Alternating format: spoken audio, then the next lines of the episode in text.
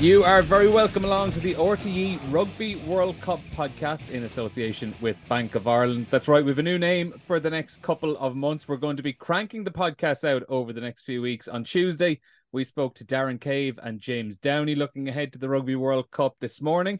I also had an interview with Devin Toner, rte.ie forward slash sport, or on the R T Sport YouTube channel if you want to catch that as well.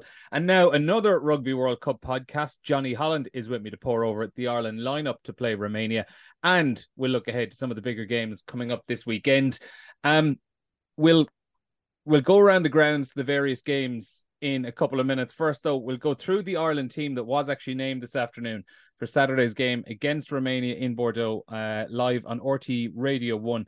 So at fullback, Hugo Keenan, as expected. Keith Earls and James Lowe are on the wings. Gary Ringrose and Bundee Aki in the centre. Johnny Sexton returns from suspension to play his first game in six months. He's captaining the side from out half alongside Jamison Gibson-Park in the halfbacks.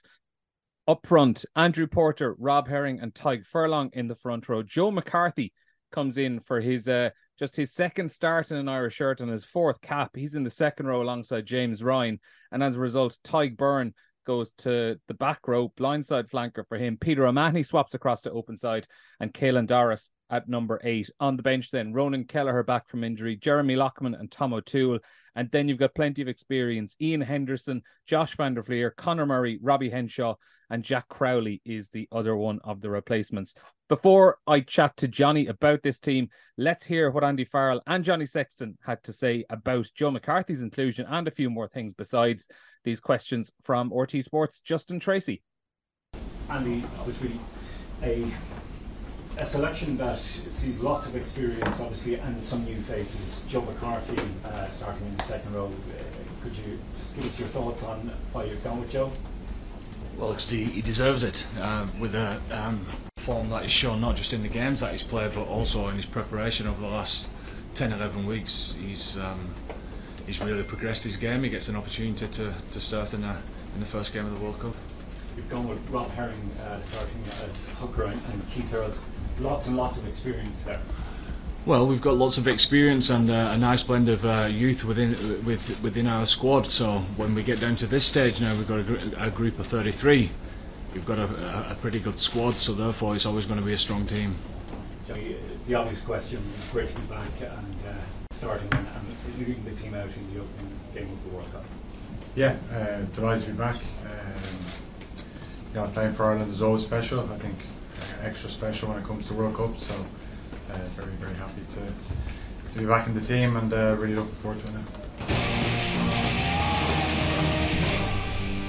So we just heard from Andy Farrell and Johnny Sexton, that clip, Johnny, and I suppose before we get into the weeds of the actual selections themselves and the individual selections, you're talking realistically twelve of what we would consider to be a fully fit Ireland's strongest fifteen in there. Maybe take, maybe put in the likes of Mac Hansen, a fit Dan Sheehan, and arguably Josh van der Flier coming in and Tadhg Beirne moving back into the second row ahead of ahead of Joe McCarthy. Against a team like Romania, that's a hell of a statement of intent. It is, yeah, and I think like we were kind of um, predicting that it would be strong, but I don't think we predicted this this strength that they've put out. Uh, You know, I think, yeah, you put th maybe three changes and you're at full strength, and one or two of those aren't actually possible this weekend. So, like, um, it's it's very, very strong. I, I expected, like, you know, I expected there to be probably two or three of the pack not not selected. I thought Andrew Porter, Tadhg Furlong, I'm, I wasn't sure if they were going to be put out. I, I expected probably two out of the, the kind of um, the, the, other, the other five in the pack. I expected two changes there. I suppose we saw Joe McCarthy coming in and we see Josh van der Flier being left out, but, like, the other four are starters anyway, aren't they? So, like, maybe not as many changes as what I thought I'd see. And actually, I didn't see, I didn't think um, Jamison Gibson-Park would play. I thought um, you'd get a combination of the other two. I thought Murray would start with Sexton and leave Jamison Gibson-Park, start with Sexton against Tonga. Um, so I am surprised. It makes me think about what he's actually going to do against Tonga, but that's uh, that's for after Saturday. Well, like, without being complacent, looking ahead to that game against Tonga and South Africa then as well, like, I would imagine a lot of the, the head coaches of the contending nations are, they're kind of road mapping a lot of their selections out. And I think from Andy Farrell's point of view, possibly you've got the easiest game of the lot first up against Romania. Obviously, no disrespect to them, but they are way back in the world rankings. They've had a, a disaster of a warm-up campaign coming in, losing to teams that haven't even qualified for the tournament. And had it not been for, for Spain playing a banger in the, the qualification process, Romania would have had to go through the playoffs themselves. So we're not talking out of school here, disrespecting them. But, you know, you can play a first team in this, put up a good score, potentially then mix and match things a little bit, rest up a couple of more important players against Tonga to give them a bit of a weekend off heading into South Africa. Like, is it, are we are we kind of playing four D chess, looking ahead at all these things, or is it can, yeah, can head can I, like can a head coach do that and not be called complacent ultimately? No, it's very hard, but I think with the squad that he's got, he's not going to be complacent, because you put Josh van der Flier, Iain Henderson back in. Ronan Keller has to get a start at some stage. Dan Sheehan has to get a start at some stage. And you're talking about before South Africa in two games' time. So, like, they can't all get a start from now. Um, and then you're looking at Robbie Henshaw. If you pick Robbie Henshaw and put Bundee Aki on the bench, no one would say it's a weakened selection. So you've actually a couple of positions where you can actually change them, and no one in their right mind would say you're weaker. You know, so I actually, I thought this was the one that there might be one or two. I thought he would have halved it. Not really halved it, but I thought he would have gotten stronger as we went. But he's gone so strong now that I think he's going to stay as strong for Tonga, because they're a real threat. Like, you know, they're the strongest Tongan side we've probably seen, with a couple of fellas um, kind of changing their their allegiances according to the laws. But um, so I, I think the way he's going now is going to be, you know, I think from my perspective anyway, uh, they're trying to get cohesion, and they're going to get it this week, and they're going to get it next week. But I think, like, the big thing here is you can see, you know, the selections and think fellas need certain amount of minutes. Just because they tag out doesn't mean they're going to play sixty and be wrecked, like, you know. So you're going to see a lot of changes probably by half time if things go to plan and you get enough. If they see enough and they see enough connections and cohesion, like we always say, those buzzwords, then I think you can make the changes quite early. I don't think they're going to be thinking about racking up a score, because I think if the Irish backroom team management are talking about racking up scores, it's because they expect to lose somewhere else, and I don't think they'll be planning for that. You know, we might be thinking of it and sixty-point spread and all the rest of it, but I don't think they're going to be thinking that way. They back themselves one hundred percent to beat Scotland, but you can see now it's kind of a, for me, it's a kind of a split pool, or split kind of, you know, you're probably, I wouldn't say you're guaranteed it, but like you'll have three games, then you will have Scotland, and more than likely, which is a massive assumption, you're hoping you'll have a quarter final. So I'm nearly thinking of it now as a bit of a split, you know, ramp up, do your thing against Romania, get lads off the pitch like Johnny Sexton, Jamison Gibson-Park, whoever else, Tadhg Furlong maybe, um, go at it again, give them forty, fifty minutes again against Tonga, try and do the work early and get them off early. I suppose the, the risk there is that you don't do the work early against Tonga, and all of a sudden you're taking some hits that you don't want to be taking a week out from South Africa, you know. So I think it's it's hilarious trying to call all these things, because we can have our assumptions. We're not down on the ground. We're not Andy Farrell. We're not his group. You know, they have their own ways of thinking about it. You have to call it some way, but it's very hard to get inside his head. Like, you know, I, clearly he's kind of keeping us on our, our toes. Since the Mac Hansen selection in the Six Nations, no one can guess what he's going to actually do, and he's done it again this time. Yeah, and one of those, Joe McCarthy, like, it ultimately came from the blue.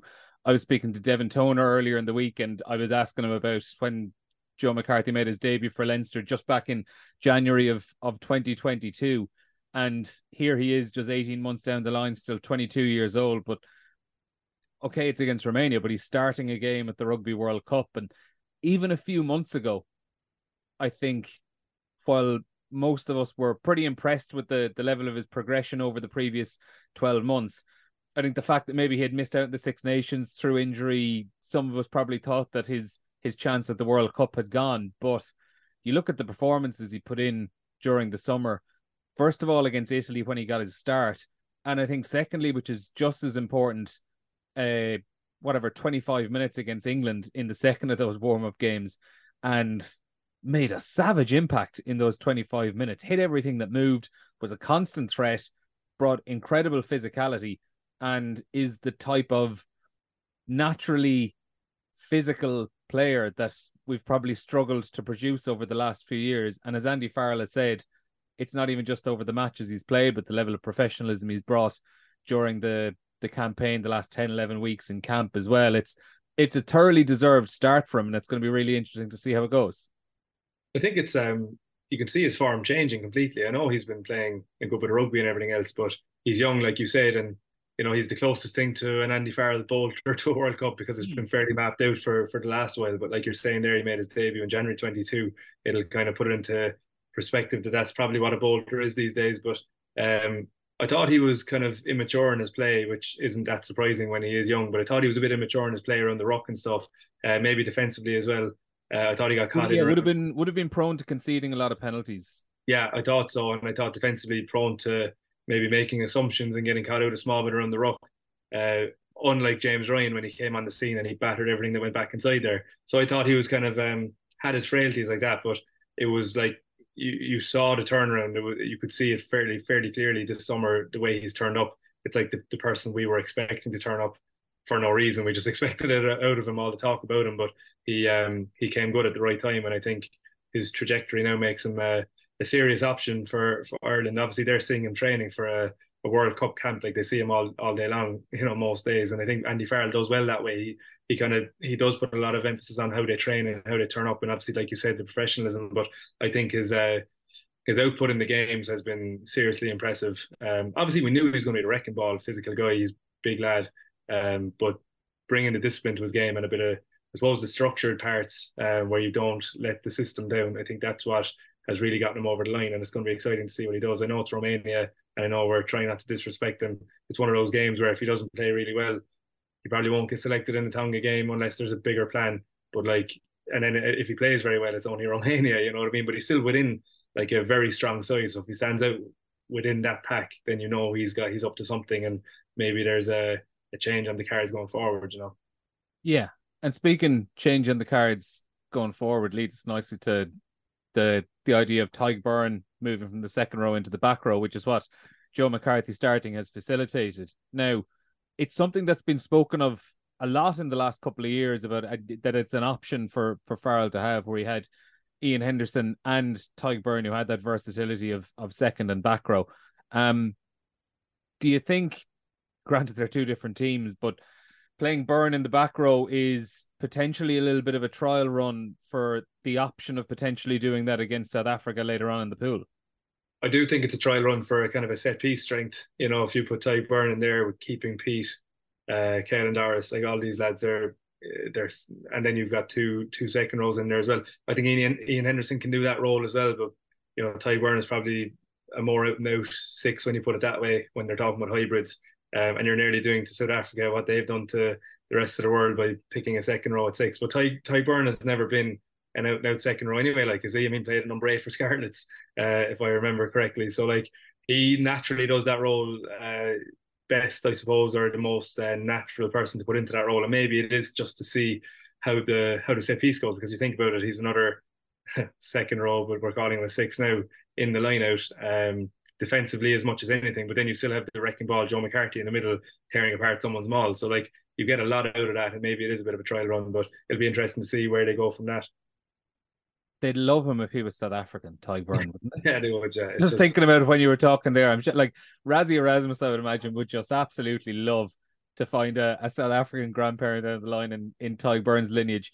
Um, one last bit on, on Joe McCarthy, and the got us thinking of the the emerging Ireland tour from from South Africa last uh, last September, so, yeah September into early October, and obviously it was fairly much maligned at the time. People were critical of, was it a pointless venture? Were people on this tour going to be going to the World Cup? You look at Joe McCarthy, who was involved there, uh, Jack Crowley, who's obviously on the bench this weekend as well, and then guys who okay missed out on the Ireland squad itself, but the likes of Tom Stewart, Um, uh, Cian Prendergast, uh, Nash, Osborne, who were in there. Is is that emerging Ireland tour something that has has that has aged quite well over the last twelve months? Absolutely, it aged very well. I think like the Irish management will look back on that. Everyone involved in organising the tour, and will think, you know, they had the foresight to see how it was going to work. And I think like at the time we probably understood the idea of it, backed the idea of it, but the The games probably didn't play out to be as competitive as you'd like. But like even getting Joe McCarthy some, I know he was probably going to get there anyway, but I think Jack Crowley was the real one that came out of it, because from there he took the that into his club form, changed things around in his club. It really was from that tour, having that all that time with the coaches. I know they, they've backed him and they've liked him. I think Mike, Mike Cat's a fan of him as well. So it was just that time around the environment that got him through his club, which in a sense got him back into into Ireland, like in time with them. So like, Um, it's been mad, and when you you spoke with the people that got, got left out there, they were all wouldn't say they were huge shocks, but people were frustrated that there was no space for them. So they were all knocking on the door, and that's the kind of squad that Andy Farrell wanted to to build, because he said in the past that it's going to take forty players. Now, whether that's in the warm-up through to the, the end of the World Cup or not, and people flying over and back, I'm not so sure where where the understanding is there. But like he he's mentioned that it's going to take that many players, and he's already used that many that are viable options, you know. Um, earlier in the week, as I said, we had James Downey and Darren Cave on uh, on Tuesday's podcast, still up there on wherever you get your podcast and on YouTube as well, for those that missed it. But we were talking obviously about centres and who would be Ireland's first choice for the South Africa game or any one of those those really big games. They thought it was, well, for a start, it was Gary Ringrose plus one other, and the one other that they landed on was Robbie Henshaw. Now, for this week, Bundee Aki is in with, with uh, Ringrose. You have Henshaw on the bench. Uh, a comment from the YouTube and on the podcast from a couple of days ago as well. And we, we want to hear from as many people as possible on these things. So get your comments into us. Leave it on the YouTube. Tweet us. Tweet me at Neil underscore Tracy or hashtag at uh, or hashtag R T E Rugby to get your, your comments into us. But someone, uh, who is it here? Kieran three seven seven three. Henshaw's probably the more all-round talent, but in my opinion, Aki has been our most effective player at twelve during the Schmidt and Farrell eras. Where would you... Where would you sit in terms of in terms of centre? Uh, traditionally, I would have thought Henshaw and Ringrose, but um, I'm just I, like whether it's me not watching enough games or what. Robbie Henshaw's availability has been low as well. I, I just don't think he's played enough rugby for you to uh, have an evidence base on that. I think Bundee Aki, like you know, is definitely one of these players as well. And when you get on the pitch with him, or I faced him, I know how much he hurts. Like you know, and that that counts for a lot. You know, it's it's the intangibles from us watching on the T V. Um, but he's a He's a physical man. He's a beast, like, you know, so that comes for that. No, it doesn't mean that Robbie Henshaw's not, and he's a very intelligent player, and he, he's a, they both have a lot of uh, strings to their bow in attack. I think Robbie Henshaw possibly is a better defensive centre. Um, I was uh, criticised for being critical of Bundee Aki when it was the Italy game he came back in for, and he made a couple of uh, defensive errors. It was. He had, he had a he had a wild game against Italy in the Six Nations. Yeah. On the ball, it was probably as good as he has looked in eighteen months, but he yeah. had some defensive slips. Yeah, he did. And like I, I suppose I don't want to make an assumption based on this one game that's standing out to me, but there's a, there was a couple of uh, defensive errors in there that you wouldn't have put him down for, like, you know. But in attack, he was he was so good. And he had a try there recently where he's on the uh, inside support line as well from Pete, wasn't it, when he went through, or the the, the, the kind of tip pass went through the line, and, and Bundee Aki was on the end of it. So he, he's, he's a very good player. And I think when you get that kind of... Uh, that physicality inside, a bit of go forward, and he's um, physically confrontational. I don't think he likes any of any centre to go through. And if you look at the two centres that South Africa might play, and I know we're jumping ahead here, talking about South Africa, but that's basically what it's going to end up. Like it's all, it's all relevant, you know. That's where we're going, like you know, and uh, trying to find a game that's going to stop them. Now, like Robbie Henshaw is so physical as well, and has all those strings to his bow, so it's going to be a very tight one. Um, I was only chatting to my own friends today, and they were talking about like you know Robbie Henshaw can. Just he's like Johnny Sexton. For some reason, they cannot play rugby and come back and just give you a nine out of ten. And uh, I'd fully back him to do that in any game. Um, but it, it is harder when Bundee Aki has has a lot under his belt, and uh, you know you can back him to do the job as well. But um, it's a, it's a lovely position to be in, because, like I said, to you know you could pick any three of those centres, and and no one thinks everyone thinks it's just a selection, that it's not kind of taking right off the ball. Um, but. Yeah, you, you kind of you have the option, I suppose, of going very physical if you want to go with Robbie Henshaw and Bundee Aki, but I think Gary Ringrose is just so good. If you look at, sometimes you might catch like the the camera when it goes behind and you get some replays, and you see some of the positions that Gary Ringrose takes up, and he gets to the other side of the pitch. You wouldn't think there's that much time to, to kind of swing and attack, or um, the reads that he makes in defence. People will talk about his his missed tackles, and then you'll have other people talking about, oh yeah, but they, we want him to hunt them in, a still a missed tackle, and all this kind of uh discussion. But like I just think he's, you know, I talk about players to watch in the tournament, he's just someone I love watching, you know. So I, I do think he's a bit of a, he has to be nailed on, um, unless you go with a different game plan against South Africa and you need to be a right bully, like, but I don't think that's the way Ireland play, and I don't think it's the way they're going to go against South Africa, because that's playing them at their own game in a sense. Yeah, Ringrose, I, I hate you, I hate the, the cliche X factor, but like if you were to, to line up the four Irish centres together and, you know, play top trumps with what they have, like he he is the one that just has that little bit something something special, that that's something extra on top. Um, on Aki, when you said you played against him, curious to actually just know, um, was what position was he playing when you played against him? Because I do remember he was he was a wing He played on the wing when he first came to Connacht, and I'm just wondering, were were you the out half with him standing opposite you at twelve, crashing down your throat, or did you have a little bit of a little bit of protection and distance between you on the pitch? Oh, I didn't have any protection or dis. Well, I had a bit of protection in Rory Scannell stepping across my channel, but he was at twelve, and uh, I remember he he carried the ball at one stage, and I tackled him, and I still got a knock in the back of my head, and it was front on tackle. Like, I didn't know how it happened. I actually went off for a H I A check that day, but I didn't have a concussion. Like, I came back on, or I came back out anyway. Um, but it was from Bundee Aki, like having a bit of a rampaging run, ducking his head and moving here and there. He can move, like, you know, and he's still, you know, I don't know what what weight is he, one hundred five kilos. He's definitely up there. So uh, it's not a it's not a great um, size of a man to be running at you when he can actually change direction quite late as well. Like, you know, uh, so I, I don't um, I don't miss any days in the sports ground trying to tackle that thing moving. So uh, yeah, that's the thing though. Like, you don't. There's there's people who would say I didn't like playing against him, or, you know, when when you're facing someone down on the ground, you don't realise how big international centres are. Like, I remember looking up Jonathan Davies' stats, and you think, oh, he can move, and he plays a small with a ball anyway, and he's one hundred ten kilos. Like, couldn't understand it in the slightest. Francis Sealy signed with us, and I remember standing on the scales with him, and he was one hundred two kilos. He was five foot ten, and like, he's shredded as well. So I was like, yeah, he's probably ninety, ninety-five, ninety-eight or something. And he's up over one hundred, and you you understand then why they get game line, and you know the the Damien Delandes of the world. Uh, when they're doing all that wreck inside in the in the breakdown, you start to understand a bit more when you're watching on T V, when you remember the size of them. You know, we trained against Munster a couple of weeks back without their World Cup players over in Corkán, and we we spoke with that, I think. But like, I, I've been in that environment, and it's probably been a couple of years, obviously. But like, even people around me that have been around that environment, we were looking at the size of them. Like, and these are club players. When you look at the international players, they're they're big, big men, and it's uh, it's massively understated. But that centre battle, um. going into Tonga and then further into South Africa, like you're, you're talking about big physical players. Gary Ringrose bucks a trend there a small bit, but he's just so good at what he does. Um, he reads the game really well. He's, uh, I think he has to be now, lad. Yeah, I did kind of a rude awakening when we first started going back to like in-person press events and press conferences after COVID, and they're just, I think we'd we'd all kind of forgotten, a lot of us journalists, how big some of these players uh, had been over the, the couple of years when we were doing everything over over Zoom and Teams. Um, we'll move away from Ireland and onto some of the other games. First, though, um, I do want to let you know uh, some news for any of our listeners who have young kids interested in rugby.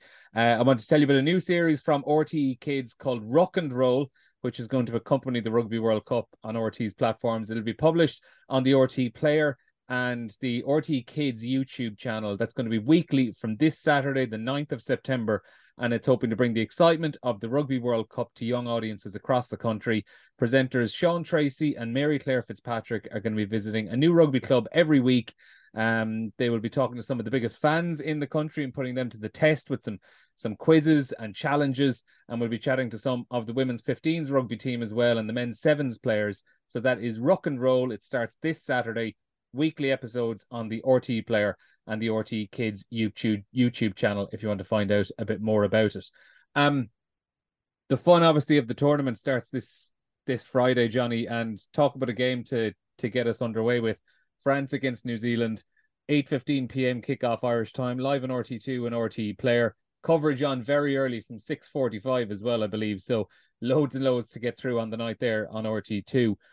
On France, for... For months, I've had them down as as my winners. That's like, I've been fairly, even after Ireland beat them in the Six Nations, I just thought France were going to get better. They were missing a couple of players at the time as well.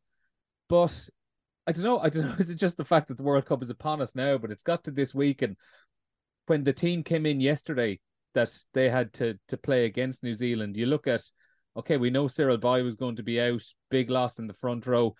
Um, Roman Antomac obviously gone, Paul Villemse out as well in the second row, a massive player figuratively and literally, and Jonathan Danty, the latest to go. Now, I know Cyril Bai and Danty are probably going to be back soon enough as well, but um, am I right or am I right to be doubting them, or is it just the fact that the tournament is creeping a little bit closer that I'm I'm thinking too much about it?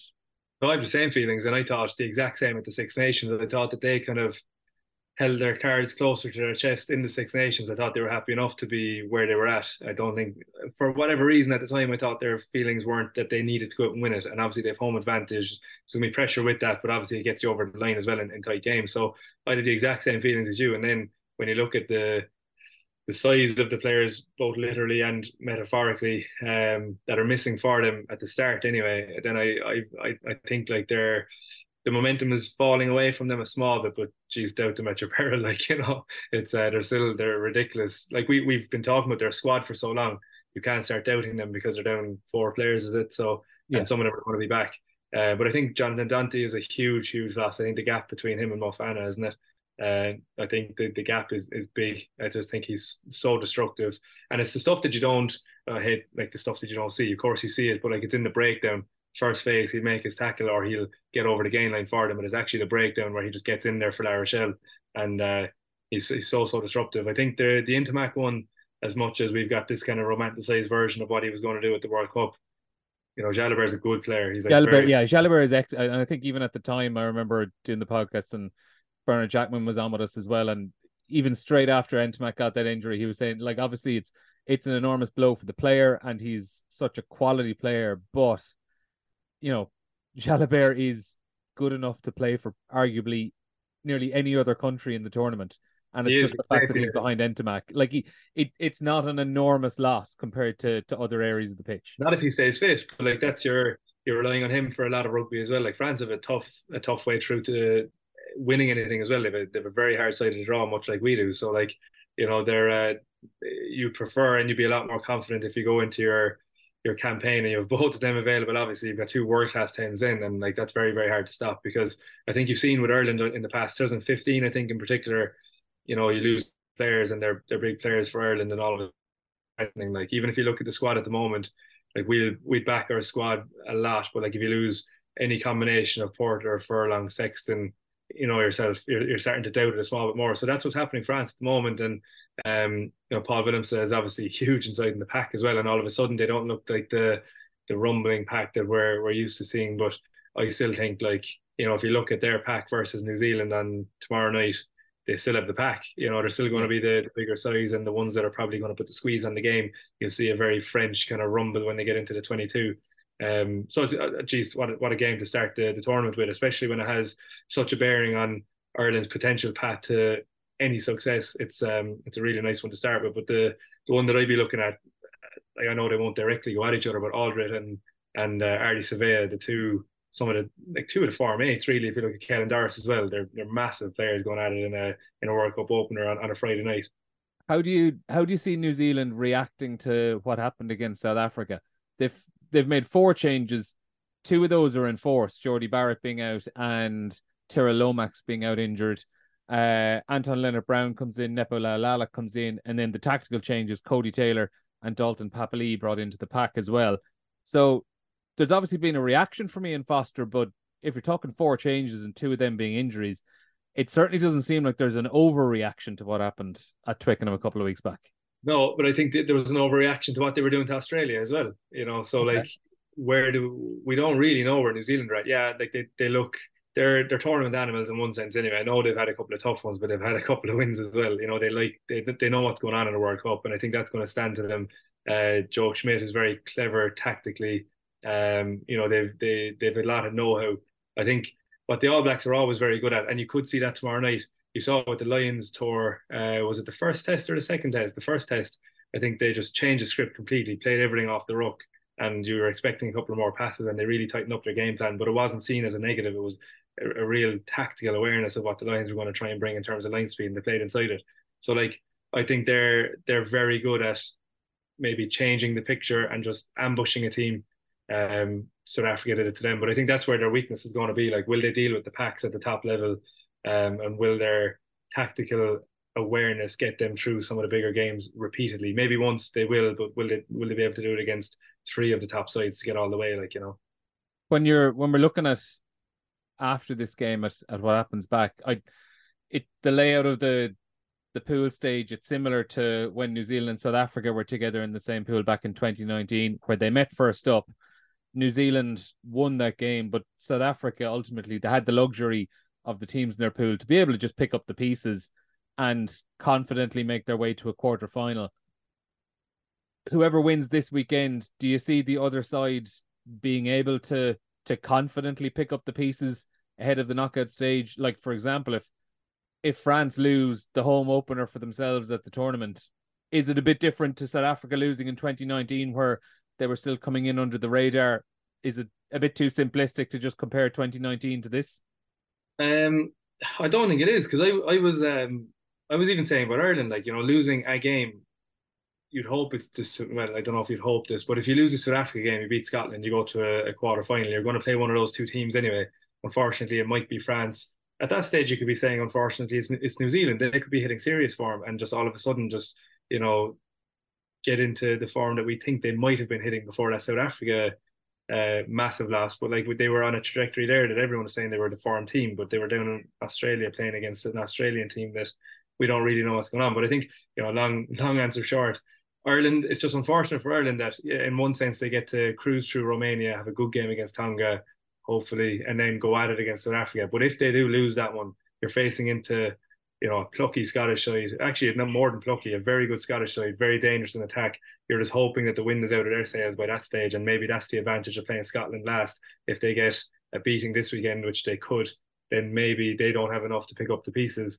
Um, but like, if you're losing the first game, you're going to be able to lose a game like South Africa have shown, um, and pick it back up. But I think there was so much... Uh, kind of togetherness, and they had the story to be told, and Razzie was keeping them all together. You know, were they ever going to be killed by one loss? I'm not sure. In France, if France lose it, I think the confidence, the, the public will get on them. New Zealand, their confidence will go. Ireland will start questioning their game plan. You know, I think they're a bit more, um, I think they're a bit more robust on that now than what they were under Joe Schmidt's uh, guys, because it was very much laid out to them, and it, when it didn't work, it didn't work.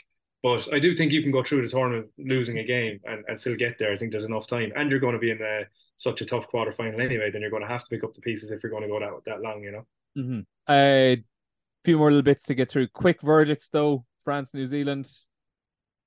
Uh, I can't look past France. I, okay. I don't. Yeah, I don't think you get past it. I don't like. Ant- I'm sorry. I, I prefer Jordy Barrett at twelve, even though I don't think he's the full answer at twelve. Mm-hmm. I think the game line that he brought against Argentina, I thought was just too hard to stop. I'm not sure Antonina Brown is doing it as much.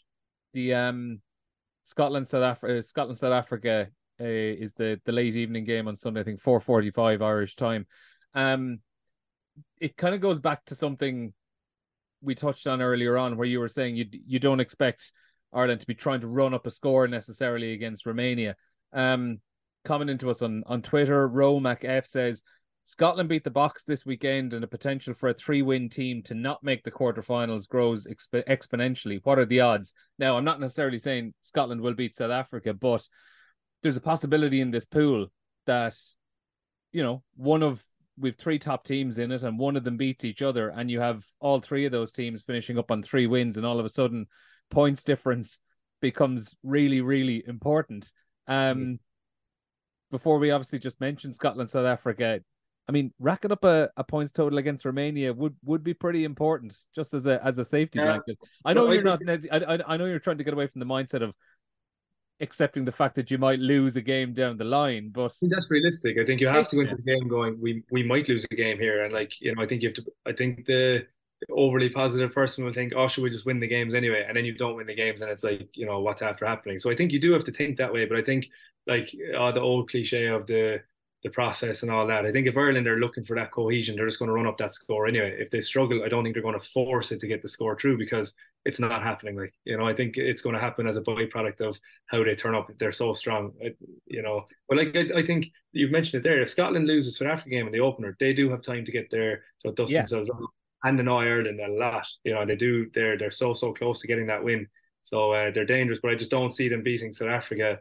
They obviously had a very good game against the French um in the second half, but that French team, it's not what we're going to see. Like, I don't yeah. think anyway. So, so I so I'm getting the feeling obviously you think South Africa are going to have too much for Scotland this weekend, but as you as you pointed out, the fact that Scotland ultimately, if, if they if they win one of their two games against South Africa and Ireland, they'll more than likely be qualifying. So they do have the option of just going all out this weekend and throwing everything they have. I think we're probably going to see we're probably going to see them go for it, similar to how they did away against away against France in Saint-Étienne. And for that reason alone, regardless of who actually wins this game at the weekend, I just can't wait to see what's uh, or what Scotland are going to throw at South Africa. Even if I do think South Africa will still have enough to to deal with it, they'll throw absolutely everything at them. Because I think if you were in Scotland, I can't imagine them thinking, you know, we're plucky it's, losers. It's as close to it, it, sorry, it, it's as close to a free shot as I feel like they could have.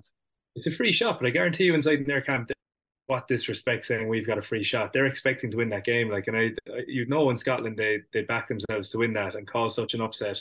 Uh, they wouldn't see it as an upset, you know. But like with Finn Russell, their centre is on form. They they really cause a lot of trouble. But I just think South Africa again, too long in the tooth. They're they're so good at tournament rugby. I just think they're going to squeeze them. They're going to outmuscle them.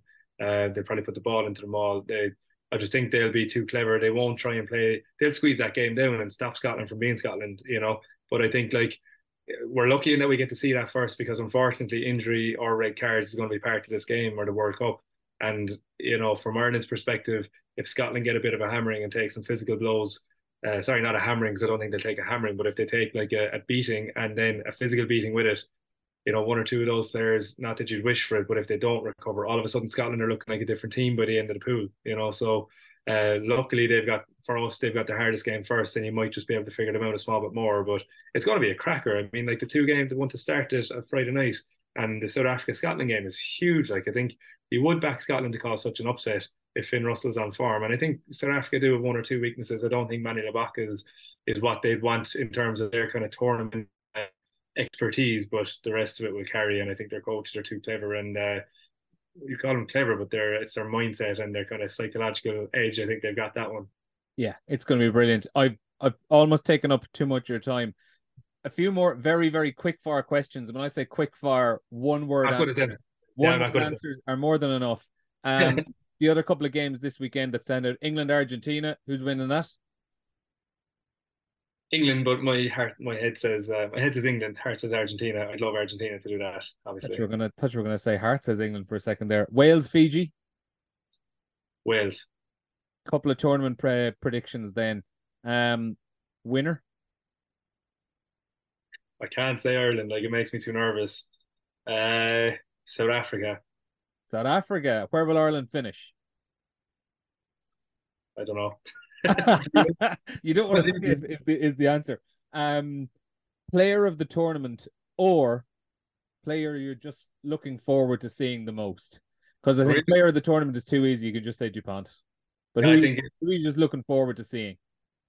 Once France do the business, DuPont will get it. But Will Jordan, I think, is just so good. Uh, I hope he gets a good run in it, yeah. What team will disappoint? As much as I said England will beat Argentina, England will still disappoint, but they could get the squeeze on teams. It just won't be positive enough to get a bit of momentum with them. Uh, England. And then last one, dark horse. And when I say dark horse, either to win it or just to cause a bit of a stir in the pool stage, pick off maybe a, a famous win without necessarily qualifying, but someone to someone to just cause a bit of havoc at this tournament, some team to to cause a bit of mayhem. I'm contradicting myself, but Argentina to cause a ruckus in that group, and then Scotland as well. Two of them are the ones. And Scotland. I think just because of the way the groups are laid out, nothing is going to be that I'm, surprising.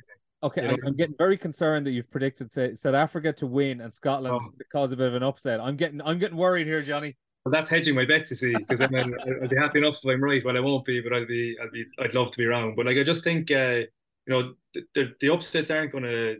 Like they're all so straightforward. There's clear top two favourites in each group, although you have Scotland, who are the group of death, obviously, and then Argentina are such a good team when they get going. Um, they're the only ones that could be considered somewhat of a dark horse with Scotland. I don't think the other ones are going to do much damage. Like, like people might say Fiji, but I don't know. I think not at a, not at a tournament. Well, we'll find out more over the weekend, and I'm sure we'll be chatting to anyway. You'll have your, your column out on, on Tuesday as usual, and I'm sure we'll be chatting to you on the podcast as well over the next few weeks. Johnny Holland, thanks a million. That's it from the R T É Rugby World Cup podcast. Safe travels to all those heading over to Bordeaux uh, either this evening or tomorrow early on Saturday morning. We will be back for another podcast next Tuesday. We'll speak to you then.